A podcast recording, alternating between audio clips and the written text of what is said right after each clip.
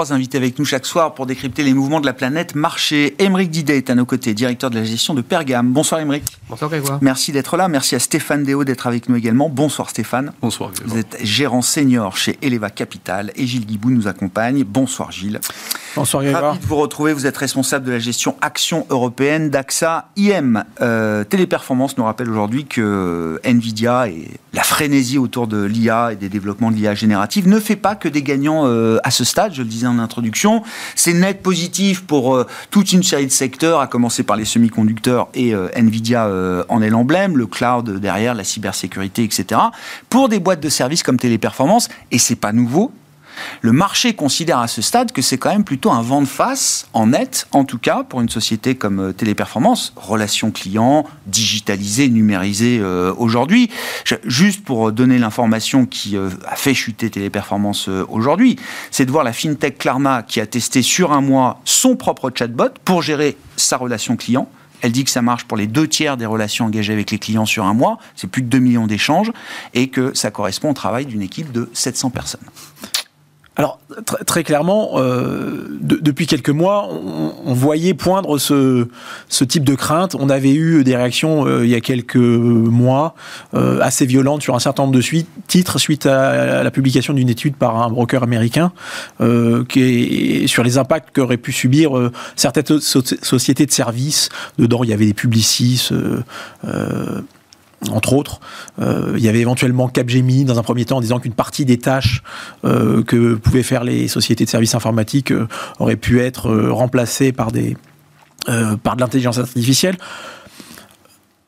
Et pour l'instant, on était dans l'ordre de l'appréhension du fantasme. Là, on a un premier exemple un peu Ouais. concret de ce qui pourrait arriver. Alors, est-ce que ça va se matérialiser ou pas euh, pour Téléperformance Très clairement, aujourd'hui, euh, compte tenu de, je veux dire, du champ d'application, ils sont clairement visés. Euh, maintenant, est-ce que pour autant, il faut les enterrer? C'est peut-être un peu trop tôt pour le dire, parce que Téléperformance a aussi peut-être la possibilité de s'adapter. Et en tout cas, elle en a certainement la- ce que ça prouve, c'est qu'elle a certainement la nécessité de s'adapter. Ça, ça fait pas de doute. Mais qu'elle pourrait, euh, la société pourrait euh, très certainement, elle aussi utiliser l'intelligence artificielle pour être plus efficiente. La question, elle est peut-être un peu différente. C'est dans quelle mesure, euh, en réalité, ça va pas donner l'opportunité à un certain nombre de groupes qui avaient externalisé leurs relations clients Ah, euh, cela pas donné l'opportunité de réinternaliser cette, cette euh, relation client à moindre coût. Hein, je prends un exemple. euh, sur le marché français des télécoms, euh, les grands opérateurs euh, historiques que sont euh, Orange, SFR, à un moment donné, pour optimiser euh, leur base de coûts, avaient externalisé cette, euh, cette fonction. Il y en a un seul qui l'avait internalisé parce qu'il était parti après les autres, c'était Iliad, Ouais. et qui en réalité avait, euh, dès le départ, expliqué que la relation client, c'était aujourd'hui la seule chose qu'il avait concrète avec ses clients et qu'il ne voulait pas l'externaliser. Et donc, qui, dès le départ, avait fait un choix d'avoir ses propres centres d'appel. Ouais. La vraie question, c'est qu'on peut se poser du coup, c'est est-ce que si on arrive à faire ça de manière beaucoup plus efficiente et beaucoup moins chère, on va pas avoir un certain nombre de groupes qui vont pas être tentés de réinternaliser cette fonction? une vague de réinternalisation de certains services qui ont été externalisés et, parfois depuis des années Voilà. et des décennies. Donc, hein. donc ça peut être l'opportunité. Mais dans tous les cas, qu'est-ce que ça veut dire? C'est que si on doit faire baisser les prix, ils vont peut-être pas réinternaliser, mais en tout cas, ça veut dire que euh, la valeur captée ou la valeur du service de téléperformance, Ah oui. en tout cas, va avoir une pression sur les prix massive. Il va Donc, falloir upgrader le niveau de service alors. et, et sans doute baisser ses prix. Donc de toute façon, ils sont, ils sont dans une situation où il y a une obligation de réaction. Bon, donc voilà, euh, comme, comme vous le disiez, c'est euh, c'est peut-être la première fois qu'on a un exemple un peu concret, Un peu exemple tangible, oui. un peu Ouais. appliqué. Qui soit pas juste une note de broker euh, Voilà. partant d'hypothèses, de spéculation, etc. Quoi. mais qui vient valider sans doute un élément, c'est que l'intelligence artificielle va avoir, va avoir un impact concret Mhm. sur l'activité des entreprises, Mhm. en positif Mhm. et parfois en négatif. Ouais. Bon. Euh, Téléperformance a communiqué au cours de la séance. Le titre a été réservé à la baisse, suspendu, je crois, ça perdait 25%, etc. Ils ont sans doute très bien fait de communiquer. Euh, c'est ce que rappelait Pauline tout à l'heure, en disant que euh, l'activité du groupe Téléperformance, voilà, et, il fallait pas tirer des conclusions définitives de la communication d'une d'une société. Il cite pas Klarna en l'occurrence, mais tout le monde sait à ce stade, on est sur un, on est sur un, on est sur un, on est sur un mois. le cours de bourse a un peu remonté. Enfin, il termine en baisse, mais on est plus à, ce stade, on est sur une, sur une expérience d'un mois. Mais la bourse a tendance à anticiper. Et donc, ce que l'achète la bourse, c'est pas, c'est pas, c'est pas l'activité 2024. Non. C'est comment le groupe, euh, quelle sera la, la physionomie du groupe d'ici à, à, 2027 ou 2030. Ouais. Bon, c'est un peu grandeur et décadence. Hein. C'est sûr qu'il y a des aspects très positifs et le marché euh, a sans doute envie de se concentrer fortement sur les aspects positifs euh, générés par les, développements IA.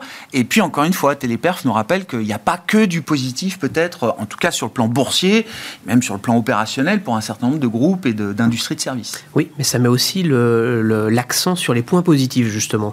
Parce qu'aujourd'hui, l'intelligence artificielle, en soi, pour beaucoup, c'est quelque chose d'assez abstrait et on, voit peu en fait d'efficience euh, impactée euh, pour les, pour les entreprises, c'est-à-dire les effets réels de toute cette intelligence artificielle qu'on nous promet tant, qu'on valorise aujourd'hui et sur lequel beaucoup investissent. Donc en termes d'investissement pour les entreprises. Donc aujourd'hui, on voit les premiers effets et les premières concrétisations réelles. Donc ça veut dire quoi? Ça nous enseigne que c'est un secteur sur lequel on doit être présent parce qu'il faut participer à, cette, euh, à, cette, à ces évolutions, parce qu'elles ont des impacts réels et économiques euh, au niveau des entreprises. Donc euh, évidemment, on va avoir des gagnants et des perdants, mais il va aussi y avoir des gagnants. Euh, là aussi, il faut regarder le côté, euh, le verre aussi à moitié mmh. plein. Alors c'est vrai qu'on parle beaucoup euh, de ce qui se passe autour de Nvidia aux États-Unis. Oui, les gagnants sur la tech, ils sont souvent américains, ils sont souvent cotés au Nasdaq. c'est une réalité. Les sociétés de software qui, qui, sont très présentes dans les développements, dans le codage justement de toutes ces, ces, ces, ces systèmes qui vont permettre de gagner en efficience pour les entreprises, euh, ils sont souvent là-bas. Mmh. Donc, euh, donc ça, euh, ça nous oblige à se diriger vers des entreprises qui sont plutôt là-bas. c'est eux qui vont fournir à la fois les puces Nvidia et les services associés, en tout cas les, plateformes logicielles associées. Après, il y a tout ce que ça va générer comme impact dans des entreprises qui vont se servir de ces outils. Exactement, parce qu'aujourd'hui, il va y avoir plein d'applicatifs. Euh, là, on, a un premier applicatif, mais il y en a des tonnes euh, qui sont en train de, voir le jour, euh, parce qu'on a la face émergée, qui est aujourd'hui le chat GPT et compagnie. Mais la, la réalité, c'est que le codage qui est en train d'être fait par beaucoup sur justement ces systèmes intelligents vont impacter énormément de secteurs d'activité qui vont aller de la construction jusqu'aux services les plus technologiques, les plus, les plus importants dans les gestions des bases de données. Donc, donc, donc aujourd'hui, c'est extrêmement extrêmement large en termes de panels et on commence à en toucher juste les premières ébauches. Donc c'est pour ça qu'il est très très important pour l'investisseur aujourd'hui de regarder ça très sérieusement et, euh, et de d'investir. Alors on peut évidemment aller sur les grands leaders que sont Nvidia, mais on peut aller aussi s'intéresser sur le secteur de la tech, évidemment plus au sens large. Il y a quelque chose de plus large et de plus profond que de simplement savoir si Nvidia est cher, trop cher, pas assez cher, etc. Exactement, exactement. Mais tant que moi j'ai plutôt tendance à penser que tant que les valeurs sont chères, il faut quand même aussi rester dessus, savoir tenir des positions. On peut les travailler, c'est-à-dire vendre une partie de sa position, la racheter quand elle est un peu moins chère, ah mais garder un socle, c'est important parce qu'il faut participer encore une fois euh, à, cet, essor euh, qui est une réalité. On en touche les premiers, les, premiers, premières euh, choses aujourd'hui. autre exemple, on en parlera demain, c'est dans le secteur de la santé. On m'explique que sur le développement de molécules, le go-to-market peut être réduit de plusieurs années, qu'en en il y a déjà des boîtes qui sont capables de délivrer des molécules en 4-5 ans. Là où il fallait 10 ans, euh, peut-être, sans euh, la puissance de calcul apportée aujourd'hui par euh, l'intelligence artificielle. Alors, Stéphane, vous n'avez pas encore mm. réagi, et puis on continue le tour de table. Le sujet est passionnant. Non, sur alors sur l'IA, sur ce que les, réactions de marché qui sont ou dans un sens ou dans l'autre, qui peuvent être très très fortes, et puis sur le côté, bah, s'il faut s'interroger sur l'idée d'une bulle, partant de Nvidia, comment est-ce que les, choses se diffusent? Quels sont les secteurs les plus corrélés aujourd'hui, j'allais dire, euh, à la dictature imposée par Nvidia sur les marchés? Et, euh, est-ce qu'il y a des segments qui, sont déjà peut-être même un peu trop chauds pour, euh, pour vous en tant qu'investisseur? Alors on parle beaucoup des magnifiques 7. alors en, anglais, ça s'appelle les Magnificent Seven. Je vous rappelle que c'est un film qui était les 7 mercenaires. en français il y a trois ou quatre mercenaires qui meurent avant la fin du film, j'en rappelle. Donc, il faut faire un petit peu attention. Et si vous regardez la perf des, des 7 magnifiques depuis le début de l'année, Nvidia, c'est très bien. Alors, nous, on est actionnaire, on est ravis. Il y en a deux ou trois autres qui ont un petit peu. Tesla a décroché, Apple a décroché, voilà. euh, Amazon ne fait pas grand chose. Pardon, et, Google est négatif. Et Google est négatif aussi year to date. Oui, c'est ça. Donc il reste Nvidia et euh, Microsoft. Quoi. Oui, donc il faut faire attention. Et en termes de valorisation, ben, on en parlait avant le, le, plateau. Nvidia, ça se paye 25 fois les résultats de l'année prochaine. Euh, je rappelle que L'Oréal, c'est 30 fois, donc euh, j'ai du mal à appeler ça une bulle spéculative. Après, ce qui se passe, c'est que effectivement, euh, on a un problème à moyen terme sur Nvidia. Je rappelle qu'ils ont des marges brutes à 75%, 76 même. pour vous donner un ordre de grandeur, ça paraît colossal, le secteur où les marges brutes sont très très élevées, c'est le luxe. le champion hors catégorie, c'est Hermès, qui est autour de 65 à 70%. Nvidia, c'est 76. Donc c'est monstrueux. Ça ne peut pas durer les siècles et les siècles. À un moment donné, forcément, ça va se calmer. Mais pour l'instant, pour moi, il n'y a pas de bulle spéculative. Il y a un double bémol, je pense. Un, c'est que dans certains secteurs, par contre, périphériques à l'IA, en particulier sur, euh, sur la sécurité, on commence à avoir des boîtes qui se traitent à 80, 90 fois les earnings. Là, euh, honnêtement, je, nous, on en avait un portefeuille, on a commencé à les sortir parce que. C'était allé vite et fort, quoi. Voilà, c'est allé peut-être un peu trop vite, un peu trop fort. Ça, c'est le premier point. Et le deuxième point, c'est que je pense qu'il y a encore beaucoup de gens qui ne sont pas positionnés complètement sur l'IA parce que c'est allé très vite. Donc dire que Nvidia n'est pas une bulle maintenant, ça ne veut pas dire que ce ne sera pas une bulle ah dans, six mois ou dans un an. Donc euh, je pense qu'il faut regarder, mais les perspectives sont pour moi très très bonnes encore. Hein. Mais c'est intéressant. Vous dites le PE de Nvidia, c'est 25. Euh, c'est moins que L'Oréal, c'est moins qu'Hermès, euh, etc.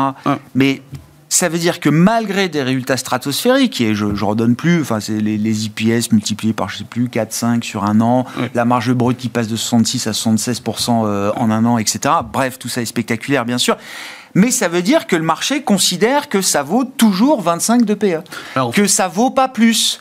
Alors c'est bien 25, c'est riche, c'est plus que la moyenne ah du marché américain. Mais encore une fois, c'est pas, il euh, n'y a pas l'idée que ça va devenir une franchise comme Hermès qui peut se permettre de se payer 40 euh, de PE quoi. C'est cher, mais c'est pas du tout déraisonnable, c'est pas du tout euh, de l'euphorie. Ce qui est intéressant sur Nvidia, c'est quand nous on est rentré sur le titre, on nous disait 2023-2024, c'est le pic parce que tout le monde va acheter des puces pour générer de l'IA. Une fois qu'ils sont équipés, c'est fini. Maintenant, on me dit c'est 2024-2025. Euh, moi, je demande à voir la vitesse à laquelle ça va. C'est simplement une course à l'armement. Donc le 2024-2025, ça va devenir 2025-2026. Donc c'est aussi pour ça qu'on... Puis il faut renouveler le GPU, moi ce qu'on m'a ah ben expliqué. hein. Au bout de 4-5 ans, il faut, faut renouveler. Hein. Et ce qui est intéressant aussi, c'est que Nvidia est en train de générer une activité de service périphérique qui a un relais de croissance. Je vais vous donner un exemple. Il y a un problème en informatique qui est abominablement compliqué. On n'a pas de solution. C'est le problème du voyageur de commerce. vous avez 20 euh, villes où vous dépassez. Il faut trouver le... Le meilleur chemin. Voilà. D'accord. Le, le, plus efficace, quoi. On n'a pas d'algorithme qui trouve la meilleure solution. Donc ça se fait par... Euh, bon, bref, c'est... Compliqué. C'est compliqué. Mais en fait, ils sont en train de développer des algorithmes qui optimisent ce genre de choses et qui vont revendre à Amazon, à. Euh, donc c'est plus juste du hard. C'est plus juste du hardware. Exactement. Du hard tech. C'est plus du, plus du hard, c'est du hard et du soft. Et on verra. Hein, peut-être que c'est pas suffisant pour faire un relais de croissance important. Mais ce que je veux dire, c'est que c'est assez marrant. C'est un peu comme les, les, baisses de taux de la Fed. C'est dans trois mois, sauf que c'est toujours dans trois mois et puis on n'arrête pas de les repousser. Et là, le pic sur Nvidia, c'est un peu la même chose. C'est toujours pour l'année prochaine, sauf que mais on le repousse. Oui, et puis dit Jensen Young, oui, 40% de mes facturations, c'est encore les GAFA, mais attention, il y en a d'autres qui arrivent. Services financiers, healthcare, automobile, et là, ils dépensent déjà des milliards pour dans la santé, je vous rejoins, hein. il y, a des, enfin, il y a des possibilités. J'ai juste, je ne veux pas prendre trop de, de temps, mais il y a une application, par exemple, qui est extraordinaire. C'est Apple qui a présenté ça il n'y a pas longtemps dans un séminaire, avec les lunettes Apple vous pouvez regarder la pupille de l'utilisateur et vous détectez une crise cardiaque à l'avance. Ça, marche comment? C'est de la reconnaissance. oui, oui, oui. Quand vous avez une crise cardiaque, en fait, vous avez un problème de pression Bien sûr. sanguine. Et donc, Enfin, on est capable de le détecter à travers l'IRS. Voilà. Vous allez sauver des vies avec ce, genre de choses. C'est extraordinaire ce qui mm. se passé. Donc je pense que Nvidia, c'est pas forcément fini. On verra. Euh, vos commentaires, euh, Gilles Vous avez pu bah, euh, réagir euh, plusieurs fois là. Non, plusieurs fois. non mais sur, sur Nvidia, c'est vrai que ça, ça paraît pas très cher. Maintenant, ce qu'il faut garder en tête, c'est que ça se paye 25 fois l'an prochain sur des estimations d'une marge brute qui tient et d'un chiffre d'affaires qui va encore doubler. Certes. Et donc, on a quand même des attentes qui sont relativement élevées pour un secteur ou sur une société pour laquelle on avait un producteur, si on schématise un peu hein, et qu'on caricature, qui faisait des puces et les puces, c'est plutôt un business qui fait 40% de marge brute plutôt que 75%. Hmm. Et donc, effectivement, ils ont bénéficié, ou ils ont eu la capacité de monter les prix parce qu'il y a eu un, besoin euh, soudain pour une urgence. Une urgence pour cette intelligence artificielle. Et on voit les seuls disponibles. Et, mais on voit quand même qu'il y a un certain nombre de concurrents qui sont en train de s'équiper. Et si je fais un parallèle, qui sera pas bon. les GPU se revendent déjà sur le marché secondaire. mais si il y en a qui rachètent du GPU euh, sur le secondaire. Si, je, fais un parallèle et qui sera pas tout à fait bon parce qu'on peut pas le transposer comme ça, mais si on se remet il y a deux ans en arrière, on nous expliquait que le prix du gaz devait s'envoler parce qu'on n'aurait pas suffisamment de stockage et que euh, on allait avoir un vrai problème euh, sur le gaz. On a réagi, comme on n'avait plus de gaz, on a, développé des, on a développé énormément de stockage de gaz en très peu de temps. Au bout de deux ans, on nous explique que le prix du gaz va retourner là où il était ah avant. On s'adapte toujours plus vite que ce qu'on imagine, oui. Voilà. Donc, oui, il y a une croissance en volume à venir pour Nvidia qui est, je veux dire, certaine. Là où il faudrait être un tout petit peu plus méfiant peut-être, c'est à savoir à partir de quel moment la concurrence va arriver. Ben, c'est ça. Et, suivant le moment où suivre la concurrence qu'il faut. On, va on va voir arriver la concurrence. C'est à ce moment-là qu'on pourra avoir de la pression sur la marge brute et donc sur la marge et donc sur sur une, un ralentissement de la croissance des résultats. après, s'ils arrivent à, pivoter en termes de business model, créer une espèce de, plateforme de, de, services et de solutions, là on change de dimension. C'est un autre statut encore qui attend demain peut-être euh, Nvidia, comme passer de l'iPhone au service euh, chez Apple. Hein. Mais voilà. Et donc le marché aujourd'hui, il est prêt à acheter 25 fois 2025 parce que parce que c'est relativement proche et que c'est relativement visible. Euh, ce qui, ce qui, là où on a une question, c'est quand on va, le, on va vouloir tendre euh, les temps, parce que là, effectivement, il y a un peu plus de questions qui se posent. Et sur la, sur la question que vous posiez sur à qui ça peut profiter, l'intelligence artificielle, on le voit, ça va, ça va révolutionner euh, un certain nombre d'industries. Mais en réalité, il y a quand même des prérequis pour utiliser l'intelligence artificielle. Parce que qu'est-ce que c'est que l'intelligence artificielle en réalité? C'est l'exploitation des données. Mmh, bien sûr. Pour faire de l'exploitation des données, il faut commencer par les structurer, les organiser. Il faut des datasets.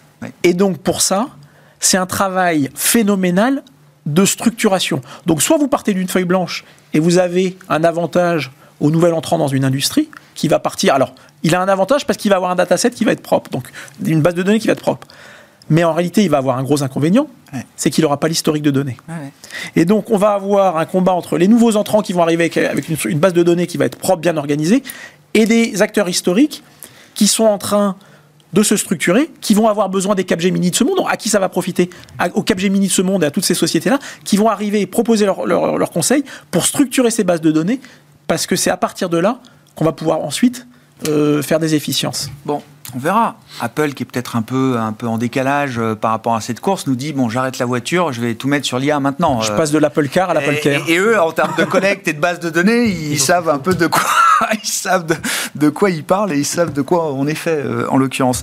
C'est super intéressant parce que euh, ces sociétés-là sont, sont, aussi toujours capables d'innover, d'évoluer et c'est ça qui, qui rend aujourd'hui encore notre métier extrêmement intéressant. C'est que Apple peut dépenser des milliards pendant 10 ans sur un projet en se disant to the moon, on va sortir une voiture, on sera euh, devant Tesla, etc. Et s'apercevoir finalement que ça va pas le faire, euh, plier, euh, plier le dossier, et je veux dire, financièrement, c'est zéro impact. Quoi. Parce que justement, le reste a permis de financer. Ah bah c'est tout l'enjeu de l'investissement et de garder les montants d'investissement dans lesquels on s'était engagé à, avoir. Mais quand on revient juste une, un dernier mot sur Nvidia, Nvidia, il y a trois ans, nous expliquait que c'était des. 4 ou 5 ans, nous expliquait que c'était des cartes graphiques. Ensuite, on nous a dit que ça a été le bitcoin qui nous a fait monter le, les, mining. Le mining Aujourd'hui, c'est euh, les bases de euh, l'intelligence. Mining, Metaverse, ils ont tout fait. Hein. Je crois qu'ils sont passés toutes les modes. Euh, ils ont suivi toutes les modes. C'est génial. Et ça, c'est aussi le propre de sociétés qui savent s'adapter à leur environnement, évoluer hmm. et qui ont une capacité à, épouser quelque part la demande d'une façon extraordinaire. Et ça, c'est des managements qu'il faut saluer parce que justement, ah on, voit souvent les, entreprises, il y a souvent des leaders, hein, qui, des grands leaders qui arrivent à piloter ce genre d'animaux, hein, qui sont, qui sont les, les grandes sociétés. il n'y en a pas beaucoup.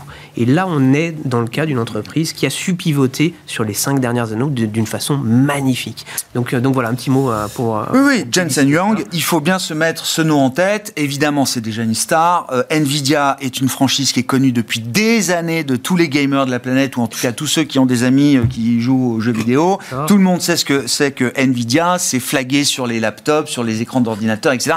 Donc la franchise, elle existe déjà. Elle prend une nouvelle dimension et Jensen Young devient peut-être plus important que Jérôme Powell C'était la... non mais si, bah, si, c'est sous forme de provocation, mais ça stimule un peu le débat. Euh, c'est-à-dire quand on voit la perf du marché de Nvidia, complètement décorrélé de ce qui se passe sur les marchés obligataires. Euh, le marché a effacé, 3-4 hmm. baisses de taux comme ça en quelques semaines. Petite correction sur le marché obligataire, même si on reste dans des niveaux de taux qui sont euh, connus aujourd'hui. Et sur le marché action, je veux dire, ça n'a défrisé personne. Oui, mais euh, la question c'est pourquoi est-ce qu'on a enlevé ces, baisses de taux? Et la réponse c'est tout simple, c'est que ben, le consensus était euh, un petit peu trop bas. honnêtement, j'ai un petit peu du mal à comprendre le consensus à la fin de l'année dernière. On est passé sur les prévisions de croissance aux États-Unis de 1,2% grosso modo en octobre-novembre à 2 maintenant. Donc forcément, si vous avez autant de croissance, vous repoussez les baisses de taux, parce que vous n'avez pas besoin de baisse de taux, mais ça ne peut être qu'une bonne nouvelle pour, euh, pour l'économie, et donc pour les bénéfices, et donc pour les entreprises. Et on est sur la saison des résultats du quatrième trimestre, là, qui est plutôt euh, pas mal du tout aux États-Unis. Et une fois de plus, alors c'est assez marrant parce que j'étais venu il y a quelques mois, en disant euh, ben, les marges des entreprises vont tenir. On m'a dit non, tu fous. Euh, hein. Bon, vous regardez. Chaque trimestre, c'est la même histoire. Hein. Eh ben depuis deux ans, au moins depuis deux ans. On me dit mais non, n'importe quoi, etc. vous regardez. Alors, ce qui est intéressant, le S&P, mais aussi l'Eurostock, les surprises sur les chiffres d'affaires sont euh, marginaux. Ouais, c'est du zéro plus, zéro moins. Par contre, sur les EPS, il y a des très grosses surprises on est à plus 7% de surprise sur l'Eurostock pour l'instant. Mais ça veut dire quoi? Il y a une vraie détente sur les coûts malgré la hausse des salaires? Il y a une vraie détente sur la, base de coûts des entreprises? Il y a eu des gains d'efficacité déjà liés peut-être, j'en sais rien, à des gains de productivité ou autres C'est euh, Je pense qu'il y a plusieurs choses. Il y a d'une part une croissance qui est plus forte qu'attendue. Ça oui. Donc euh, forcément ça aide.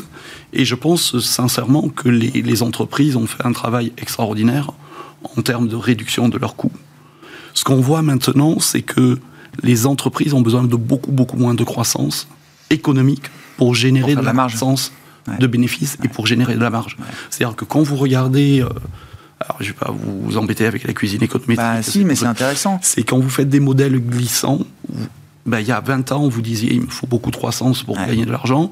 Là, il y a 10 ans, il me fallait un peu de croissance. Là, il ne faut quasiment plus rien. Quoi. Et donc, il y, a vraiment quelque chose qui a changé. Alors, est-ce que ça va durer euh, indéfiniment? C'est la même question que pour Nvidia, on ne sait pas. Mais euh, il y a vraiment quelque chose d'impressionnant qui s'est passé. Et donc, si je repousse mes hausses de taux parce que tout va très bien, Madame la Marquise, bah, écoutez, je dis juste que l'état d'esprit euh, euh, de, de, la fin du troisième trimestre l'an dernier était justement un peu différent. C'est-à-dire quand on a vu la croissance américaine réaccélérer à ce point-là, sortie du Q3, euh, le taux 10 ans, le taux réel s'envolait, on revenait à 5% sur le 10 ans, et là pour le marché action, c'était pas une très jolie histoire. Oui, oui. Ça, et pourtant, c'était bien de la croissance et de la croissance nominale. Et Ouais, mais si vous vous souvenez, en octobre-novembre, il y avait encore l'idée qu'on allait avoir une crise qu'on allait avoir. Il y avait ce débat de landing, soft landing. Comprends.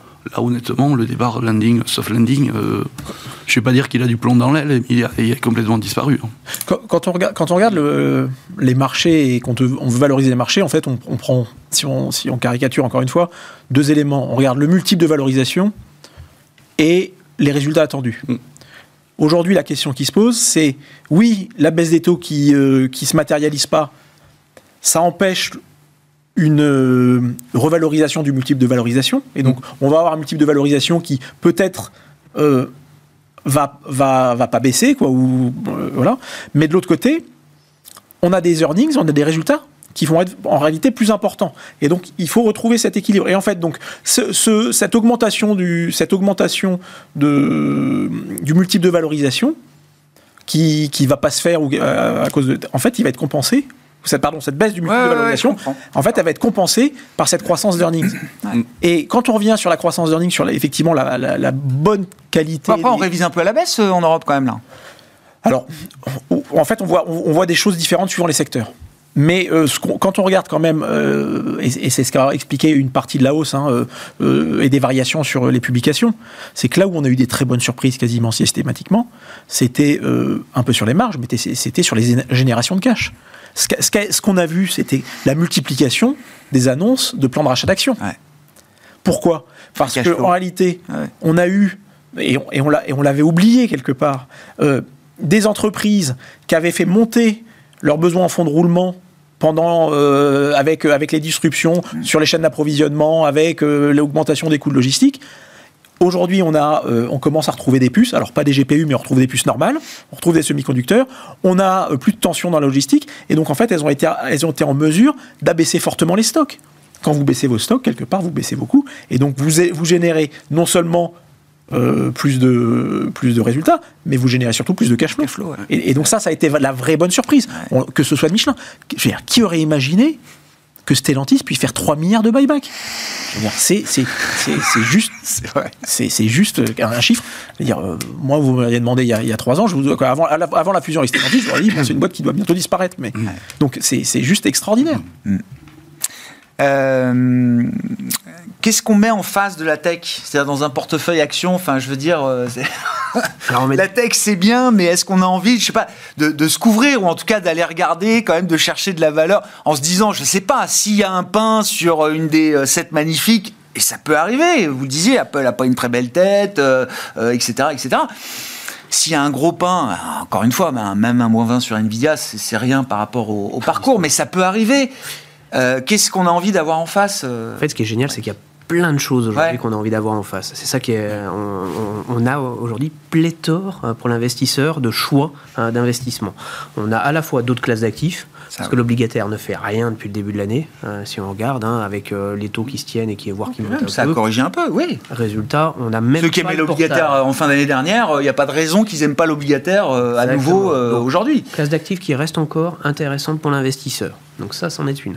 Après, euh, si on veut continuer à faire de l'action et qu'on recherche euh, des thématiques d'investissement, en effet, on peut commencer à alléger peut-être un peu ces valeurs qui ont eu des parcours boursiers exceptionnels pour les diversifier. On peut quand même garder de la tech hein, parce qu'il y a d'autres choses que les Magnificent Seven. Il y a plein d'autres valeurs dans la tech, dans les logiciels, dans le software. Non, mais hors de question d'abandonner la tech, hein, c'est pas du tout le, sujet. Hein. D'autres sujets. Vous regardez le secteur de la santé, rien depuis des années. Euh, un retard monstrueux. Et pourtant, euh, c'est un secteur qui s'est normalisé post-Covid. Ça y est, c'est fini.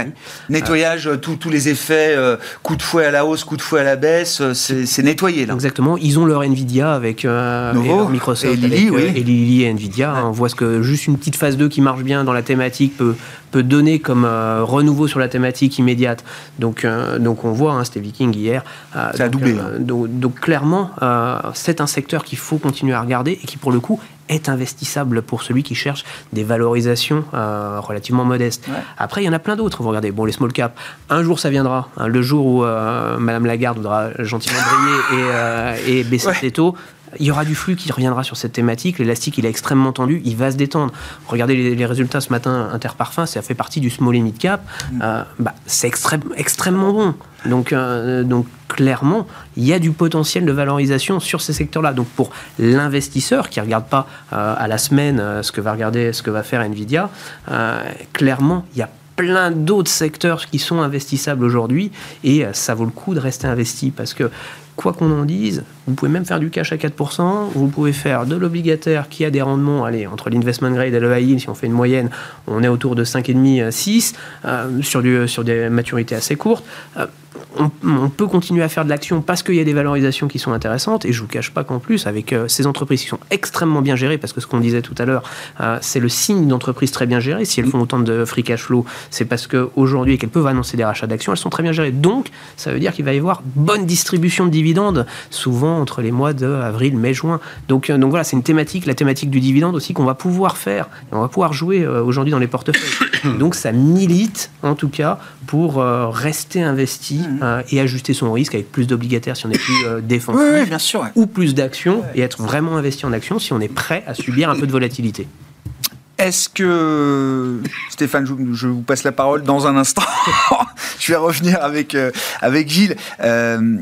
Est-ce que la diversification, ça paye, effectivement Et comment on a envie d'être diversifié? Alors, en dehors des 7 magnifiques aux États-Unis, ou chez nous en Europe, c'est les granolas.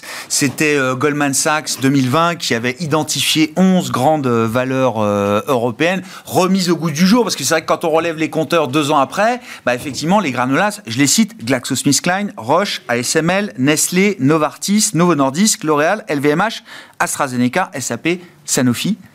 Euh, quand on fait les performances euh, ajustées depuis 2021, euh, c'est un groupe de valeurs qui fait aussi bien, voire mieux, que les 7 magnifiques. Alors non seulement ça fait aussi bien, voire mieux, c'est plus diversifié, ça se paye 16 fois les résultats de l'année prochaine contre 25 fois pour les 7 magnifiques.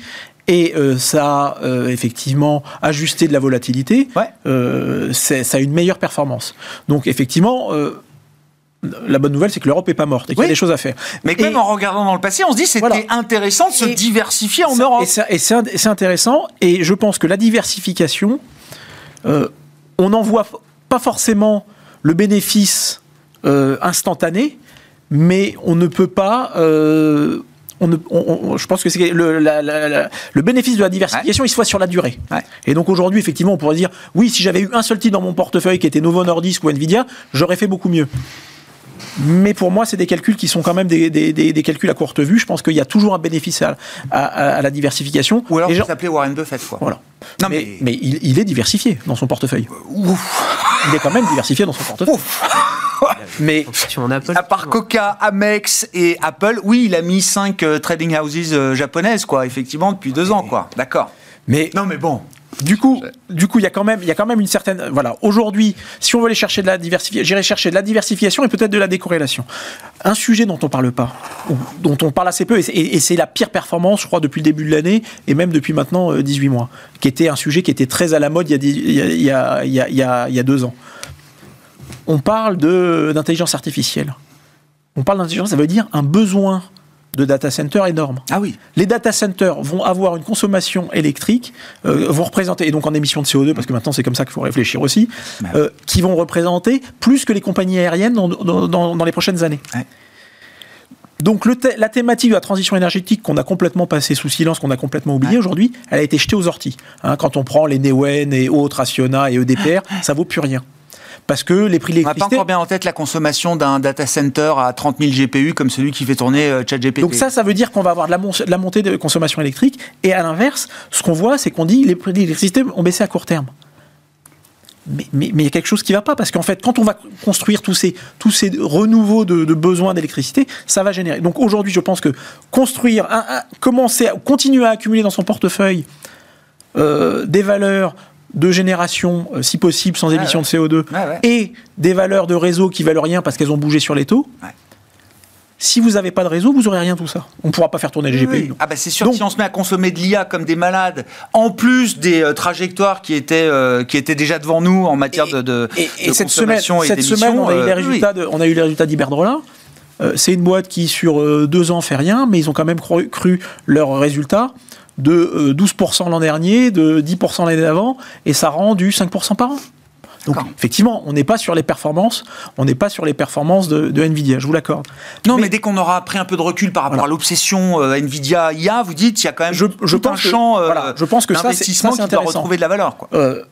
un secteur qui a bien fonctionné en, 2000, en 2023 et en 2022, et on se dit bon ça y est, c'est fini, c'est derrière nous, c'est les bancaires. Mais si l'économie va beaucoup mieux, mm. les bancaires, elles sont encore, elles traitent encore proche de leur plus bas historique. actionnaires, c'est 100 milliards de résultats pour les banques européennes, 120 milliards de retours aux actionnaires. Hein. Voilà. Du coup, les bancaires, si on est effectivement dans une économie qui va mieux, bah, il y a, peut-être encore, encore de la place pour performer. Mm. Et si on n'a pas de, surprise majeure sur le développement économique, je ne serais pas surpris de voir les banques en fin d'année parmi les meilleurs performeurs de l'année. Comment on se diversifie quand on a euh, un terrain de jeu global comme vous, par exemple, euh, Stéphane? Alors, euh, nous, on commence à effectivement alléger les, positions sur tout ce qui est tech, parce que ça a très très bien marché, on a bien gagné notre vie. Mais c'est le débat qu'on a eu tout à l'heure à Nvidia, c'est peu probable que ça double de nouveau dans, dans l'année qui vient. si ça double, là, ce sera une bulle, et là, il faudra partir en courant. Donc, euh, il faut trouver d'autres relais de croissance. Et une des thématiques, c'est ce dont vous parliez, c'est le cash. C'est très important. Donc, euh, sur les banques, nous, on est actionnaire, par exemple, du Crédit. C'est une très belle histoire. Ils ont trop de capital. Ils ont euh, des bénéfices qui sont très élevés. Ils vont rendre le cash à l'actionnaire et vous vous retrouvez avec une rentabilité qui est proche des 10%. Donc, hmm. Donc ça, je pense que c'est une, thématique importante. Et alors, je vais me faire taper sur les doigts, mais la, dernière thématique pour nous, c'est la Chine. On y est depuis un petit moment. Euh, ça marche pas mal du tout quand on fait du stock picking. Ouais. Euh, il y a une valeur, par exemple, qui s'appelle Pindodo, qui est l'actionnaire ouais. bien sûr. Euh, ben, bien vous connaissez peut-être. nous, quand on a lancé le fonds, ça coûtait 70 dollars. Là, ça coûte 140 dollars pas mal. C'est une des rares BATX. Alors c'est pas, elle n'est pas dans les BATX. C'est une des rares parce que Baba, c'est pas, euh, c'est pas, c'est pas, la même histoire. Oui, mais Baba, euh, Alibaba aussi, on est actionnaire. Baba, c'est à peu près 200 milliards de capitalisation, avec au moins 50 milliards de cash. Un free euh, cash flow historique, génération de free cash flow historique. Et vous avez un PE à moins de 10. Et voilà. Donc il y a un moment euh, si vous voulez, euh, nous on continue à le porter. Ça paye un peu quand même là, oui. Enfin, ah au-delà du, du oui, oui, le marché commence à. Commence à Il y a un plancher là sur le marché action euh, chinois? Je pense que, alors, il faut surtout pas faire, à mon avis, un ETF sur le marché chinois. Ah. Par contre, ce qui s'est passé, à mon avis, c'est que le, le, marché a pénalisé la Chine pour de très bonnes raisons. il y a un ralentissement de la croissance, la gouvernance. Bon, je ne vous refais pas toute l'histoire, vous la connaissez par cœur. Mais comme d'habitude, le marché a pris la bonne thématique et l'a poussé beaucoup, beaucoup trop loin. Et il a pénalisé aussi des entreprises qui vont bien, voire très, très bien. Euh, si vous voulez, en Chine, il y a des parties qui vont mal. On le sait. C'est euh, rabâché depuis euh, des mois, c'est l'immobilier. Mmh. Et donc, les financières, les bancaires, ça, d'accord, on sait, on met ça de côté. Mais de l'autre côté, ben, vous avez des valeurs de technologie, vous avez des valeurs de conso qui marchent euh, très très bien. Temu, c'est incroyable. Enfin, ah, c'est fantastique. Je ne sais pas dans l'histoire si on a vu une franchise de retail, de distribution se développer à, à, ce niveau-là et à cette vitesse-là. C'est plus gros que H&M et Zara sur le marché américain, quoi. Oui, oui, oui. Et, puis euh, Chine va aller en bourse. Et alors, pour l'instant, Temu euh, n'a pas de free cash flow parce qu'ils réinvestissent tout en publicité. Alors moi, j'ai essayé, comme je suis actionnaire, j'ai commandé des petites cuillères. Si vous voulez tout savoir, vous recevez 3-4 mails par jour après de pub. C'est extraordinaire leur truc. Pour savoir si vous en voulez encore, ouais, alors je vous ai livré 150 petites cuillères, monsieur Déo, et vous en prendrez bien encore 150 à 50 centimes, ça coûte rien. donc vous fermez la porte, il ah rentre par la fenêtre. Ah et donc ils sont en train d'investir. Donc pour l'instant, c'est pas profitable. Et le jour où ils ont une part de marché qui est suffisante et où ils arrêtent de faire autant de pubs, bah, le truc, euh, ça part, ça part très très vite, en fait. Bon, dernier mot quand même sur les, indices au sommet. Euh, je ne sais pas, Émeric, d'un point de vue indiciel, j'entends en stock picking, il y a toujours des choses à faire, mais d'un point de vue indiciel, je ne sais pas, euh, est-ce que c'est un moment pour s'interroger quand même sur, euh, sur l'espérance qu'on peut avoir encore euh, du point de vue indiciel sur cette année 2024 En fait, on s'aperçoit que les niveaux d'indices, vu la création, la, façon dont sont constitués les indices, ça, c'est pas forcément si important que ça de se dire est-ce que 8000 est un, est un, point si important. c'est plus pour donner un caractère au marché, savoir si on, on trouve que le marché est très élevé ou pas. Euh, c'est vrai qu'il euh, il faut aussi, à des moments donnés, euh, savoir trouver dans le stock picking, on peut le trouver, des valeurs qui peuvent nous hedger et qui peuvent nous protéger euh, par rapport au marché. Et souvent, euh, on a peu parlé euh, là ce, soir de risques. Il y a plein de risques géopolitiques. Et nous, dans les secteurs qu'on aime et qu'on continue d'avoir dans les portefeuilles, c'est le secteur des matières premières, du pétrole particulièrement, qui est notre meilleur edge finalement par rapport à la géopolitique mondiale. Mm. Donc on continue d'avoir des choses comme ça qui donnent du rendement et puis qui, qui, qui, qui nous permettent de au cas où Ouais, une- être rémunéré en Ouais, attendant. c'est un risk management de, de- de Exactement. son, son portefeuille. Sur la situation indicielle, euh, Gilles, tout est au plus haut, enfin dans les développés en tout cas, Alors, ouais. même le Japon. c'est quelque chose qu'on on, on- a tendance à, à- à pas trop euh, vouloir regarder complètement les indices parce que c'est pas comme ça qu'on appréhende les sociétés. Un thermomètre avec Mais- tous les défauts qu'il peut avoir. Mais en fait, maintenant, on s'aperçoit qu'il y a eu une telle évolution dans les acteurs de marché avec euh, les CTA, les fonds indiciels, qu'en réalité, euh, on, a eu, on, on a pu observer sur tous les marchés du monde une certaine concentration. Et donc, en réalité, quand vous parlez des indices, vous allez, vous allez regarder, en réalité, euh, elle est moins d'une dizaine de valeurs Ouais, à chaque fois. Ouais. Et c'est ces 10 valeurs qui vont faire bouger l'ensemble de l'indice. Bon, euh, ça induit quand même un peu de méfiance parce que ça veut dire que c'est ces valeurs-là qui ont concentré tous les flux et qui, du coup, euh, en cas de coup de vent, bah, sont susceptibles d'être vendus. Ah ouais. Donc, euh, nous, ça nous incite plutôt à essayer justement de chercher un peu de hedge, comme on le disait, dire voilà, il faut quand même aller chercher de la valeur en dehors de ces valeurs-là. Bien sûr qu'il y a des choses qui restent intéressantes, il est trop tôt pour les vendre, c'est ce qu'on disait. hein, il faut enco- encore rester exposé euh, sur certaines d'entre elles, mais je pense qu'il est important d'aller chercher Ouais. de la valeur dehors. Et on parlait tout à l'heure des small caps. Moi, je trouve ça très intéressant quand je vois que hier, EQT a annoncé avoir lancé Oui, un nouveau fonds de 22 20 milliards. 22 milliards. Ouais. Euh, ce qui va être intéressant, c'est comment ils vont le déployer. Et là, il y a fort à parier que, effectivement, maintenant qu'on a eu euh, des taux d'intérêt qui sont stabilisés, ils peuvent aller sans doute le redéployer sur les small caps, parce que c'est là où on va pouvoir faire sans doute des bonnes affaires. Un des géants du private equity euh, européen, c'est un groupe euh, scandinave euh, suédois, Suédois. hein, si je dis pas de bêtises, qui a levé son plus gros flagship millésime ever, euh, dédié notamment à l'investissement en Europe. Merci beaucoup messieurs, merci d'avoir été les invités de Planète Marché. Gilles Guibou, AXA IM, Émeric Didet, Pergam, Stéphane Déo et Leva Capital.